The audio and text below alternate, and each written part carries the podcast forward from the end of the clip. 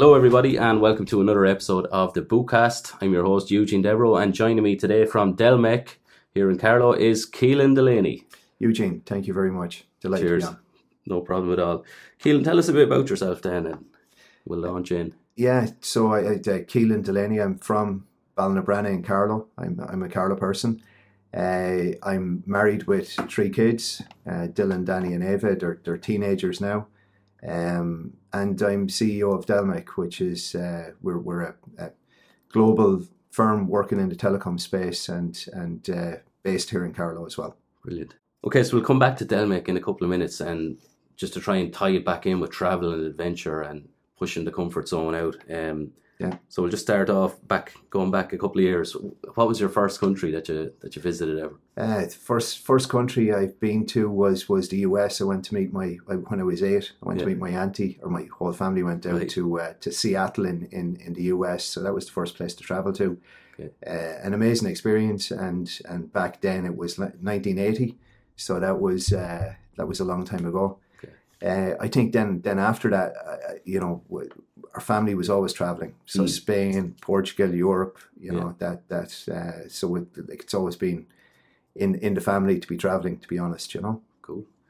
Um, what's your favorite country then, and, and why? Uh, I think I suppose uh, like two two favorite countries, if that's okay, or two favorite places. Yeah. One one is the US because it's just it's amazing and there's so much to do, and I've so so many friends there. Uh, I went went to college there as well, so it's like I've got connections there. Uh, but in terms of fa- favorite places, it's got to be Africa because it's uh, and I, I like I'm, I'm not going to say which country because Africa is, Yeah. is like there's 52 countries there, but it's very um, it's just exciting. It's just an exciting place, and there's so much happening, and it's it's boom time in Africa at the moment, and Yeah. I think it will be for the next 20 or 30 years. You know. Right, cool. Um, so what, what what would be the most differing country then to Ireland that you've that you've been to so far? Uh, again, I, I, I'd you know to go back to to to Africa. Like if I was to p- pick a specific place there, there's lots of different places. But but I went into Togo at one stage um, from from Ghana, and it, it's just it was it was more. Uh, it was poorer again than than a lot of other places you'd been to. It was less developed. They were speaking French. Uh, you couldn't really fully communicate, and everything seemed to be dated back so, so you know so many years. There Yeah, wasn't yeah. proper road infrastructure and everything. So it was uh, it was just uh, an unusual experience, you know. Yeah. eye opener. Yeah, yeah, for sure. Um, just on that then, what, what what's your worst travel experience to date? Uh, like I like all my travel experiences. To be honest, I've had strange things happen, Yeah, but I can't say that they're bad. Like they're all experiences, right? So they're they're uh, you know you got to, like I, I ended up in a in a police station in Thailand a couple of weeks ago. So uh, Alright. I, I lost my passport. yeah, yeah. Uh, not that I lost my passport. I went to a meeting, left my passport in at reception Right. where they needed uh, identification. Yeah. Uh, I, I came out. My son was with me, so he was traveling for the experience Yeah, through yeah. Asia with me. Yeah. And uh, he, he he was still in Irish time, so he'd fallen asleep in a, in a cafe. So I was more worried about waking him up and getting to the airport. On the way to the airport, we realised I'd left my Oh, passport in the in the uh, at the business. Right. And uh, so we, we couldn't go back and get it, but I have a second business passport. So I Ah. tried to go through Thai immigration with my second business passport, Right. and they did, they didn't like that because I'd come in On the other that one with the morning on a different different Yeah, one. yeah. Yeah. So, uh, but it was grand. We got Yeah. Brought to the station, explained the position. Right. Uh, they got it all fixed and got me back to, to actually make my flight. Uh, my, my son ended up waiting at immigration while I went off to do all this. You know. Jeez, I didn't actually realise there is a business passport. Well, you, you Or- yeah, you need to, you know, I suppose we need Enterprise Ireland help and, and, Yeah. and the Irish, uh, you know, Department of Foreign Affairs help us to get that. So a Yeah. number of people in the business have the second passport. Right. That's geez, that's, Uh, that is and- handy. Yeah, yeah. Um, cool. So just on that, do you, do you fly business class when you're going for work trips or?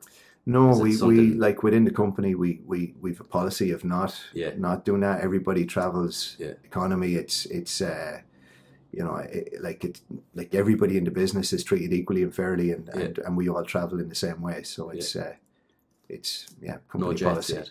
No, no, no. Now, now and again, you're traveling a lot, so you do get upgrades and, and Yeah. that, and that's nice. Yeah, yeah. But uh, again, when my son was with me in Asia last uh, a couple of weeks ago, before just before Christmas, he uh, he got I got an upgrade. I let, I let him take it, you know. So he got to travel business class, yeah, Cool. on one of the flights.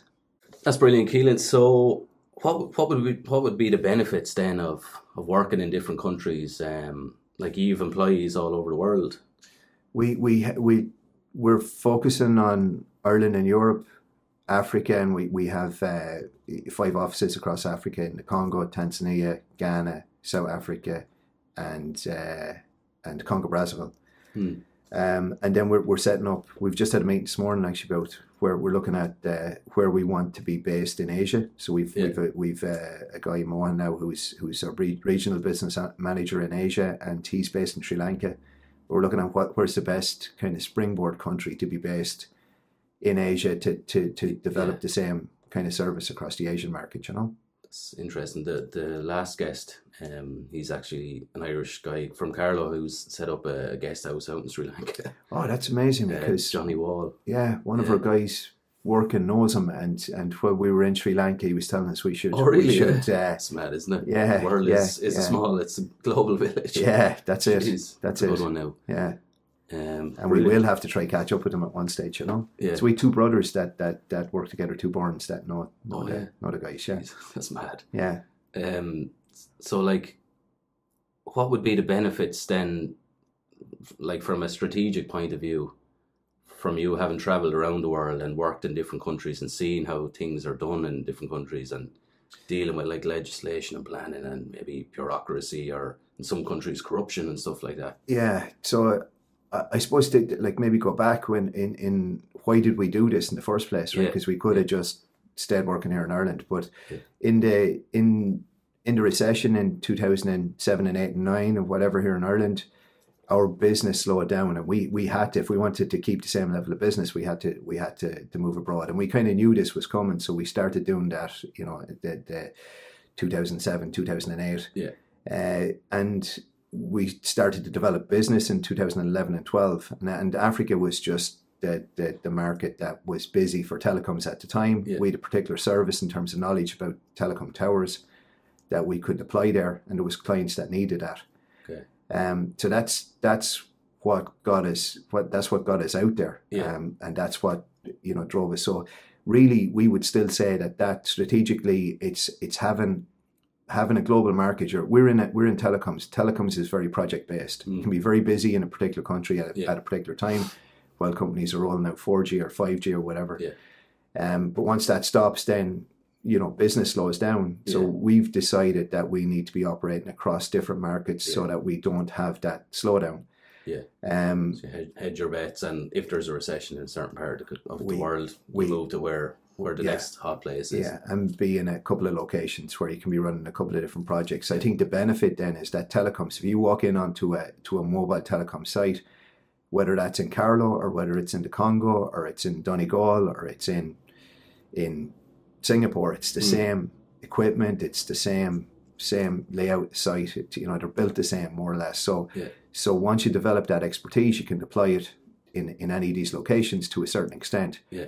Um, and then we've been lucky enough, given that we went into Africa first, I suppose we developed the expertise or the knowledge within Delmec to be able to enter markets and, and work around the difficulties. And, and Africa does pose certain Yeah. difficulties. So we, we've learned how to work around those difficulties and, and uh, be able to, um, you know, build business in a difficult market. So, um, so that that then allows us to continue to do that. Mm. And I, I think the people that we've got working in Delmec and, and that we've you know we've we've uh, worked with over the years and that have you know have become part of the of the company both abroad and here. You know, has a huge amount of experience and knowledge all around Mm. telecoms and around working working internationally. So that's uh, that's really the key thing. It's the people in the business that that now know how to do this. Like it's Yeah. it's uh, It's your it's our giving you Core competency. advantage, kind of Yeah, competitive advantage. So, Kealan, uh, I read a recent article there you did for Thrive Global about leadership and travel. So, can you give me a few comments on that? How does how does travel make you a better business leader? I suppose. Yeah, I, I, I think um, that uh, I suppose culturally, you know, working in different parts of the world, you become more cul- culturally aware. You become much more um, uh, accepting of, of different people and different places, and it, and it makes you just it makes you it makes it easier to Yeah. to, uh, to to manage a more diverse organization and and and to lead people, um, you know, from from all over the world. I suppose uh, you know you've got you've got differing views from different places, and you try and take take uh, take all those in. Brilliant. Um, would you consider yourself a risk taker? Uh, I, I- yeah, in in the business, I think they, you know, we we have it's been an entrepreneurial business for for a period of time, and, and I think um, the guys in the business might consider me a risk taker, or maybe too much of a risk taker. But I, I, I believe I'm an engineer by by qualification, Yeah. And um, I believe I, I kind of assess these things, these, these risks to a certain extent, and I'm making calculated risks Yeah.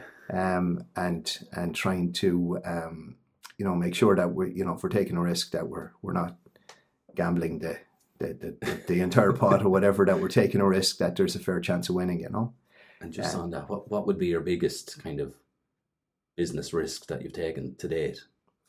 um, yeah we've we've we've we've loads of those but I suppose initially setting up the business was Yeah. was uh, that was a big thing because I had a you know I, I used I worked in a company called CRH Roadstone uh, I had a nice nice job there I was managing a Yeah. um, a part of the business and it was uh, it, it was easy I suppose it was hard work but it Mm. was it was safe and Yeah. secure and to take your savings and go set up the business was uh, you know was was a big step and it was a big step to try to convince your wife to, to you know to accept to do this whatever so you were you were uh, you were gambling the full pot at that stage you know yeah. um, so that was probably the biggest risk. But there's been loads like you know, um, uh, we we invested in and and my, my kids laugh at this when they, when they, when you know we've done lots of things where we've we've lost big time. We Yeah. we invested in telecoms. Um, renewable energy Mm. um yeah sure it was growing market or whatever but we we didn't we didn't make it you know Mm. we we you know and it's it's pushed us back to stick to our Yeah. core or our knitting or whatever um, so that that didn't work. We got involved in property in the boom times, Yeah. uh, which you know there was lots of problems there as well. So it's it's uh, you know there's been loads of things where where we've where we failed, I suppose. yeah. Well, you know, uh, but you got to have those failures to learn to be able to move on and, and use that knowledge to to you know do better in the future. Brilliant. Kealan, so just on risk and the unknown and kind of pushing pushing yourself, um, what would be your most extreme physical challenge to date? So I, I've done my my wife's a really good runner, right? And she's done a couple of marathons, and I decided that I've played football and hurling and everything all my life that I should be able to do a marathon very easy. And uh, I tried that, yeah, and it, I realised it's not that easy. Um, but but I, I do have um, an unusual experience in that I was training for my first marathon, and it was on in Dublin in October. Yeah. You know, I don't know 2011 or 12 or, or 13 or 14 or something. Uh, but I was training and I ended up working in Iraq um, the week before. Right. So, uh, and when I was there, I, I, I realized that there's a marathon on in Erbil, which is the, it's in the Kurdish part of um, of Iraq, North Iraq. It was close to Mosul, where ISIS had just taken over Mosul. Um, but I decided since I trained for the Dublin Marathon and that and, and that was on the Monday, and I was going to be there in, in Iraq on the Friday. I was going to do the, the marathon in Iraq on Friday. so I did it, and, I, and my claim to fame is that I came 297th in in in, a- in a marathon. I, don't, I don't have to tell everybody there was only 300 people in the race, but uh, so I did it, finished the, the marathon out there, and I actually came back and I did the marathon on the Monday in uh, in Dublin, and yeah, and uh, but I have to say I was fairly shattered by the end of uh, of the marathon on, on one evening. Yeah, Jeez. Out in Iraq. yeah. Was, was it hot? It, it was it was hot, yeah, and I didn't have all the gear. You didn't have the, the you know the, the gels and all that Yeah, kind of yeah, stuff. yeah. So I I had a plastic bag with Mars bars in, in the, on my back to do it. I had to. The, probably the most dangerous part was I had to go to buy runners and and and all that kind of stuff. Where we were working on a site where where it was secure, Yeah. and uh, you know traveling around the city trying to buy all this stuff probably wasn't exactly the safest thing to be doing. But uh, You got there. In I the got there and you didn't I- come last. and I didn't come last exactly. Yeah. Brilliant. Um, what would be your favorite outdoor activity? Um, my favorite, I like. I love hurling. I'm I'm too old for it now, but Yeah. that's my that's my sport. That's what I've played all my life. Uh, that's that's you know that's what I have a passion for. Um, so that's my favorite outdoor activity. But I, I love the outdoors. So Yeah. so hurling, football, soccer, tennis, uh, uh, running. I go running two or three mornings a week. Um, I just like even over the Christmas we we went walking through Glendalough and Yeah. uh, along the river and everything. So I'm just an outdoors person. I like the outdoors And the skiing. and skiing. skiing exactly. Yeah, that's uh, that's uh, you know something I really enjoy as well. If I didn't get a holiday all year, as long as I got to go skiing, I'd be happy. You know. Brilliant. Um, how how do you stay motivated? Like say, like going through the recession, some business people might have folded or given up on themselves. Like Yeah. in the day to day when things aren't going as as you'd like.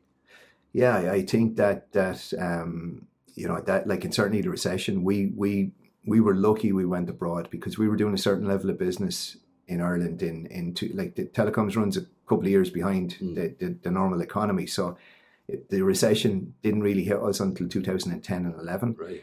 um, and and business fell off a cliff at that stage. But we could see it was coming, um, and we knew it was coming, and we were lucky that we had started to to, to look abroad and Mm. started to do work abroad because we basically went from you know running at hundred miles an hour here in Ireland to to, to zero basically, and Yeah. we would have closed if we hadn't uh, you know set up abroad. And and I suppose that like you know the, the- like to motivate yourself, I I think like goals and, and, and objectives and we try and run our business around that. But I think personally as well, if you're setting and I, and every year at this time of the year, like I review what goals I've set for last year and Mm. what I'm doing for this year and look a couple of years out. And if you're continuously striving for for you know for goals that you're setting for yourself, I think that helps to to to, to motivate yourself. Brilliant. Um, and w- without that, you know that, that that's what that's what works for me. If Yeah. if I've got things that I objectives that I've got to try and hit, you know. what would be your number one goal then for 2020? Uh, for 2020, we, we've uh, you, we, we've done a lot of work on the business in terms of restructuring Yeah. and and focusing on markets, and uh, we we we have a particular um, uh, revenue target that we want to hit for this year, and I Yeah. think if we hit that, that means we've you know we've done a good job on, on restructuring the business or, or reorganizing things. Um, Yeah. So I think that will be the key goal for 2020. Brilliant. Uh, just before we wrap it up, then, do you have any kind of favorite mottos that you that you live by? Or uh, again, my kids kill me for this, but but uh, they like I, I have this thing with the kids. and like Delaney's never give up. Yeah. So uh, that's our family motto. there you go, folks. so uh, yeah, and so you you, you- know if if uh, I think I think again in business as well, if you've got that attitude that you're not going to give up too easy, and Yeah. and uh, it can help you to you know to drive things on. You know, so that's yeah, that's Brilliant. it. Is there any other business leaders, kind of at a global level, that you look to or Uh, inspire you to? Yeah, I, suppose like again maybe uh, you know hanging on the African kind of uh, um thing is like a, like one one person. And I suppose it's, it, it was the period of time I was really growing up and and uh, was Nelson Mandela. Yeah. So he's not business, but but certainly he had that attitude. He didn't give up. He was in prison for twenty seven or twenty eight Mm. years, and he still came out and.